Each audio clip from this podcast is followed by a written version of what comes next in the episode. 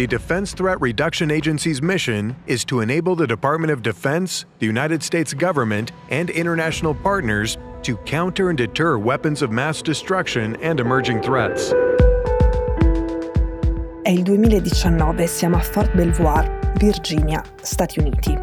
Siamo in una grande sala riunioni della DTRA, l'agenzia del Pentagono che ha un compito solo, il contrasto alle armi di distruzione di massa. I maschi si levano la cravatta e si arrotolano le maniche della camicia, insieme alle loro colleghe devono fare un gioco di ruolo e potrebbe durare molte ore. Il problema da risolvere che stabilisce le condizioni del gioco è questo. Siamo in un anno X e la Federazione russa minaccia di usare armi nucleari tattiche sul territorio dell'Ucraina. Che facciamo?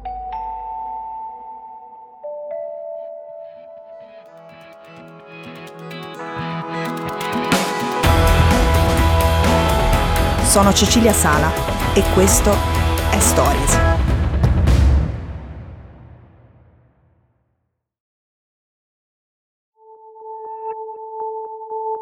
In giro per il paese più grande del mondo ci sono decine di posti che vengono chiamati oggetti S. Alcuni sono in delle pianure ghiacciate, altri più al caldo vicino al mare. Uno di questi è a soli 40 km dal confine con l'Ucraina.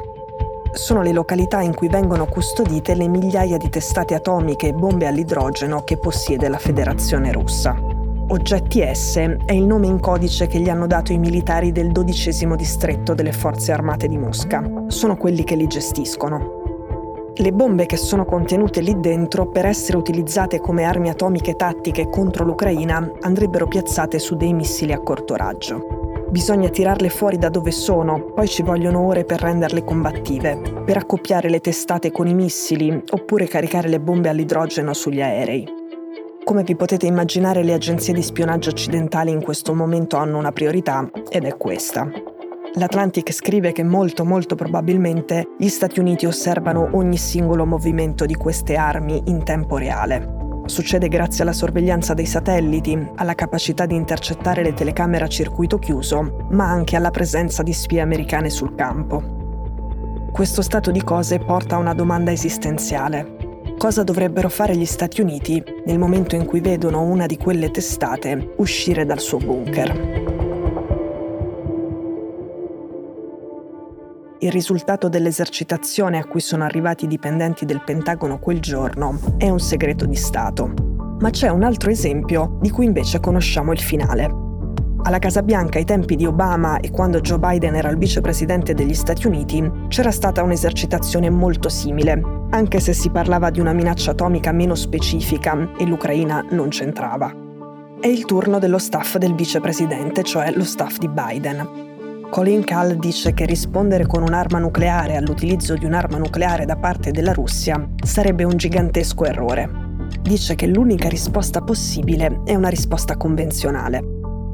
Alla Casa Bianca gli altri del gruppo avevano applaudito Kahl, erano tutti d'accordo con lui. Avery Lanes, che allora era la vice consigliera per la sicurezza nazionale, aveva addirittura fatto stampare delle magliette con scritto sopra lo slogan I vice dovrebbero governare il mondo.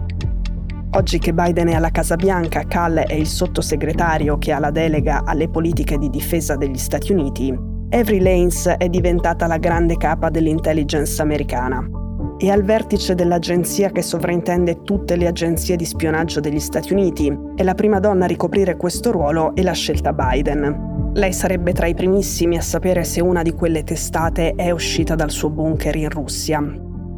Visto il momento in cui ci troviamo, sapere qualcosa in più su di lei è utile e lei tra l'altro ha anche una bella e strana storia personale.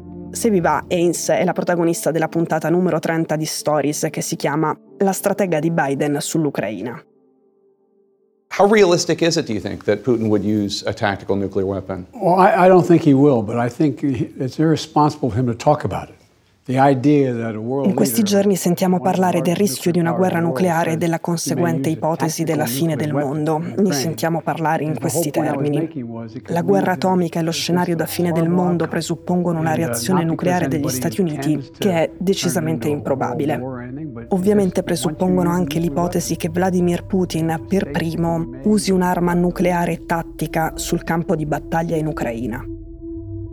Ora, Putin non ha mai pronunciato la parola arma atomica o arma nucleare, ma l'ha intesa implicitamente in uno dei suoi ultimi discorsi, dicendo che è pronto a usare ogni mezzo per difendere la sovranità della Russia.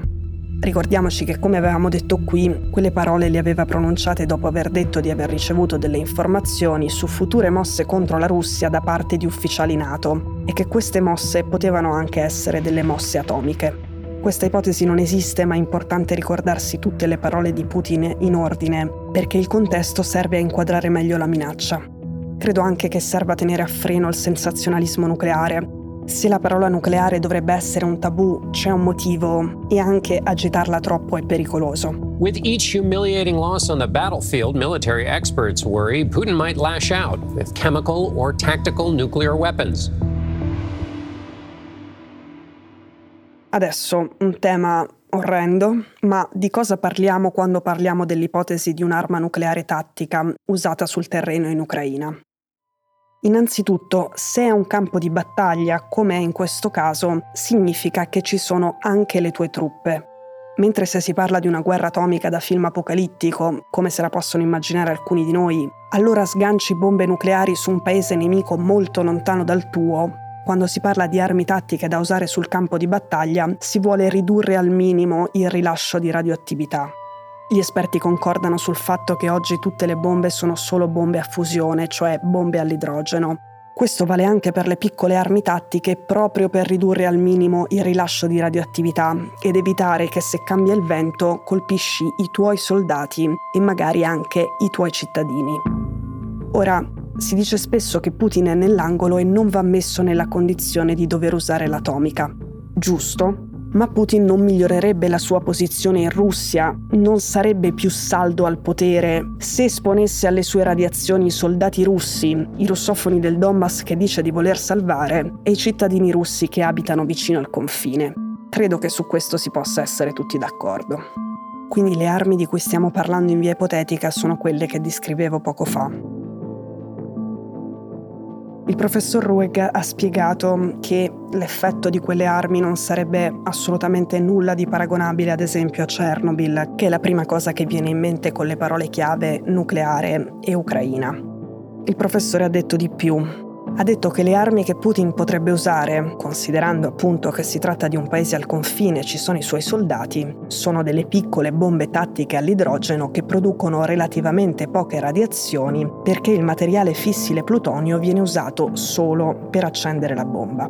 Per questo sono sufficienti quantità limitate. Di fronte alla domanda, quindi l'effetto delle radiazioni delle armi nucleari tattiche è basso? Ha risposto, sì, molto basso Spero non sia necessario ribadire che stiamo parlando di uno scenario osceno che non si deve verificare, ma questa non era una buona ragione per non provare a capire meglio di che cosa potrebbe trattarsi. Il direttore del Centro internazionale per la sicurezza e la cooperazione dice che il rischio che la Russia utilizzi un'arma atomica è diminuito negli ultimi mesi questo proprio perché gli obiettivi russi in questa guerra e anche i combattimenti si sono spostati nel sud-est dell'Ucraina, vicino alla Russia. Putin contaminerebbe il territorio che ha appena annesso e che spera rimanga russo per sempre. Una cosa completamente ingiustificabile agli occhi di qualsiasi russo. Il ministro degli esteri russo Lavrov ha detto la Russia non parteciperà all'escalation della retorica nucleare, solo l'Occidente ne ha bisogno. L'ex responsabile americana del controllo internazionale degli armamenti, che ha collaborato a lungo con i russi per i progetti di non proliferazione nucleare, ha detto che nel corso degli anni ha conosciuto moltissimi degli alti comandanti che sovrintendono l'arsenale nucleare russo. Ha detto che li rispetta enormemente per la loro professionalità. Ribadiamolo, il settore delle armi nucleari è completamente un'altra cosa rispetto alla guerra convenzionale e chi ci lavora, in qualsiasi parte del mondo, questo lo sa. La Cina, per esempio, ha sottoscritto un patto per cui esclude di utilizzare per prima la sua bomba atomica. L'Atlantica ha sentito vari esperti e ha scritto qualsiasi attacco nucleare da parte della Russia ispirerebbe la condanna globale specialmente da parte dei paesi dell'Africa e del Sud America, continenti che sono zone libere da armi nucleari. e proprio quei continenti dove Putin conserva ancora una popolarità. E poi la Cina si opporrebbe fermamente all'uso di un'arma nucleare da parte di Putin e se questo scenario si realizzasse, comincerebbe anche Pechino a sostenere le sanzioni contro la Russia al Consiglio di sicurezza dell'ONU.